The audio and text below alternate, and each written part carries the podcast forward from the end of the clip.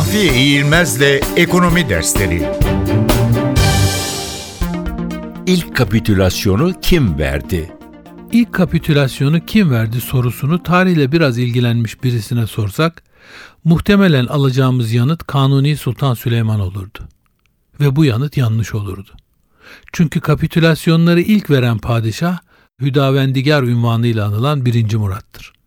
Kapitülasyon, Fransızca'da teslim olmak, uzlaşmak, boyun eğmek anlamına geliyor.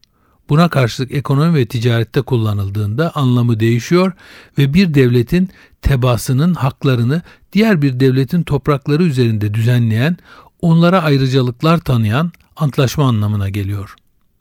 Osmanlı Devleti'nde yabancıların statüsünü tespit eden hukuki, mali, idari ve dini özellikteki antlaşmalara kapitülasyon deniyor. Yabancılara tanınan imtiyazları içerdiği için bunlar imtiyazat-ı ecnebiye diye anılıyor. İşte bunların ilkini Fatih Sultan Mehmet'in babası 1. Murat, Ragusa Cumhuriyeti diye bilinen bugünkü Dubrovnik kentine verdi.